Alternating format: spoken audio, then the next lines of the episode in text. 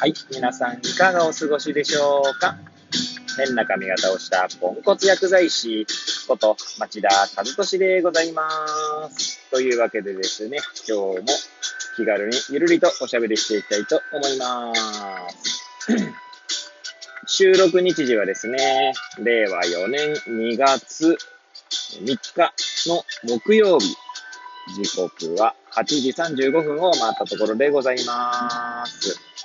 いつものようにですね、この時間帯は出勤中の車の中で AirPods をつけて運転しながらお届けしております。さてさて、何の話をしようか問題ですけれども、えー、ちょうど昨日ですね、はい、昨日ですかね、はい。まあ普通にこう Yahoo のニュース記事を読んでいたところですね、まあそんなに頻繁に私チェックしてるわけじゃなくてですね、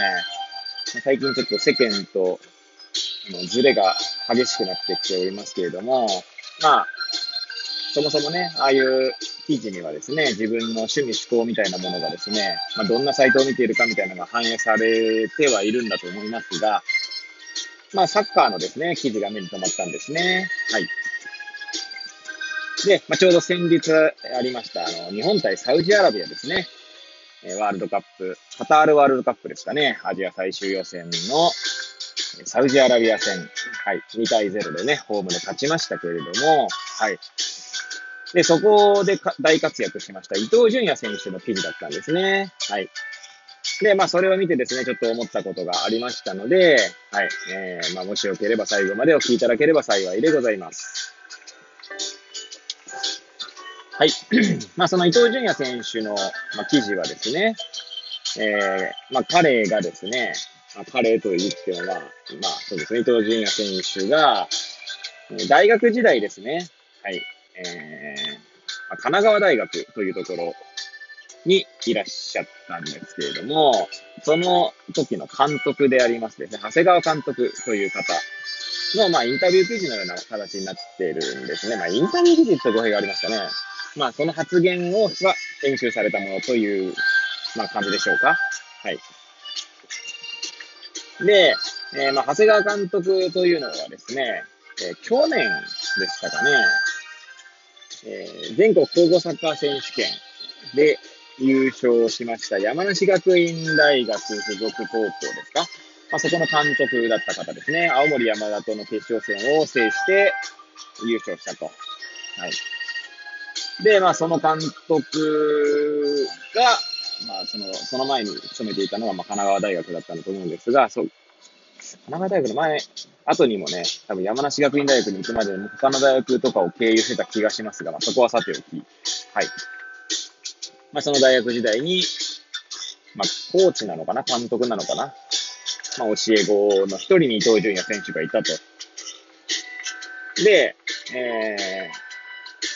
まあ、彼の特徴をですね、長谷川監督は見抜いて、その長所というものをですね、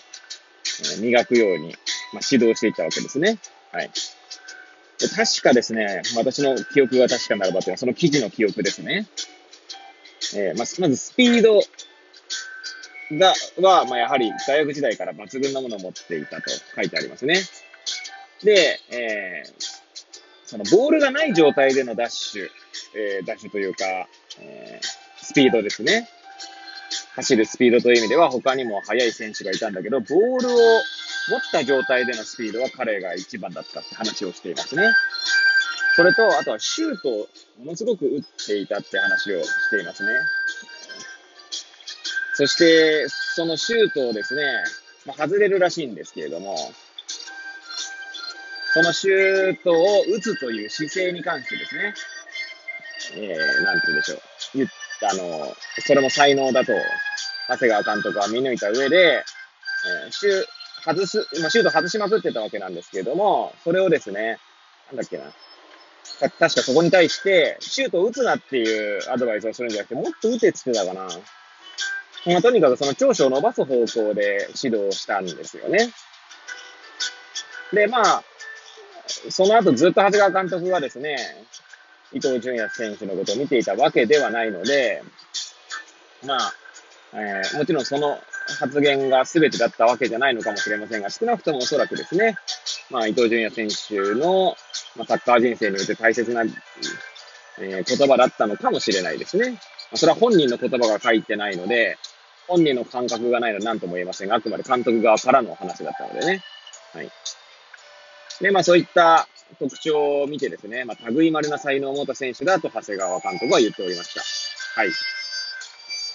まあもしよければですね、ちょっと記事を探していただければと思うんですけど、私はですね、これを見て思ったのは、まずですね、やはりこう、その才能を見抜くということは、やはりですね、相対化することでしか、まあ見抜けないんだろうなと思いましたね。で、何をそんな当たり前のことを言ってるんだって方もいるかもしれないですけれども、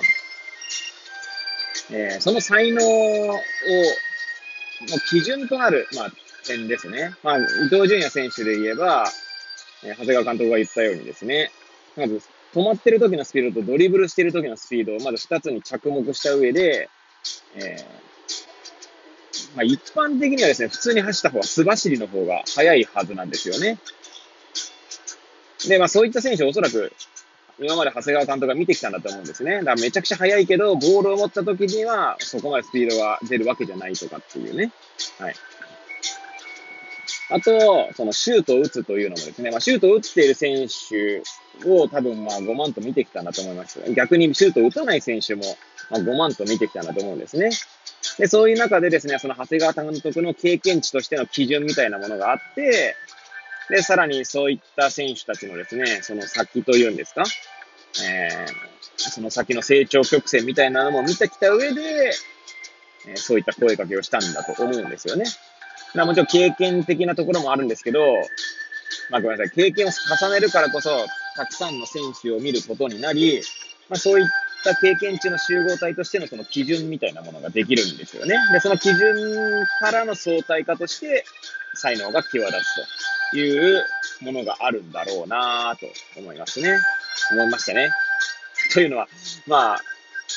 なんていうんですかね、長谷川監督はそういう言葉を使ってたわけじゃないんですけど、やはり違いに気づくためには、その相対化が必要で、相対化のためには何か、えー、その、なんていうんですか、対比する対象物を置かなければならない。だそれを、どれを置くかっていうところが、まあ、大切になるでしょうね。まあ、例えば、もし最、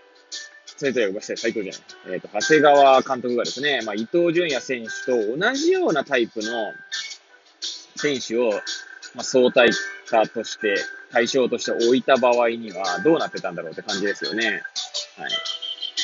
い。だもしかしたら、その、同じような選手の育成を見た上で、そのできない部分、マイナスの部分を補填する方向に行った可能性だってないわけじゃないですよね。まあ、それは別に長谷川監督がとかじゃなくて、その指導者がっていう言い方ができるんだと思いますけれども、はい。まあ、ね、えー、まあ、そういったことを考えると、その、何を対象として相対化して、どういったそれに対してアプローチをし、まあ、どういった声かけをするかっていうところが、まあ、指導者の腕の見せ所なんだろうな、なんて思いましたね。まあ、もちろんですね、それを受けた選手が何をしてさ選択するかっていうところがあると思うので、まあ、伊藤純也選手もですね、えー、長谷川監督の、えー、声かけというか、その指導にをですね、まあ、受け入れていったんだと思うんですよね。はい。まあ、だからこそ、まあ、おそらくですけどね、それは先ほども言ったように、伊藤純也選手が、この長谷川監督の言葉をえー、回想してですね、言ってるわけじゃないので、あの、振り返って言ってるわけじゃないので、そこはわかりませんが、はい。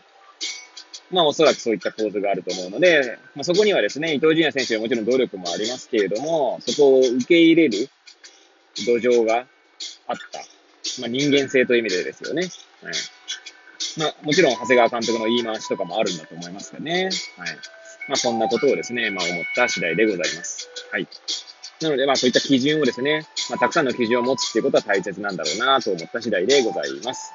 はい。えー、というわけでですね、最後までお聴きいただき誠にありがとうございます。これを聞いていただいた皆さんが、より良い一日を過ごせますようにとお祈りさせていただいて、今日の放送を終了したいと思います。それではまた明日皆さんお会いいたしましょう。さようなら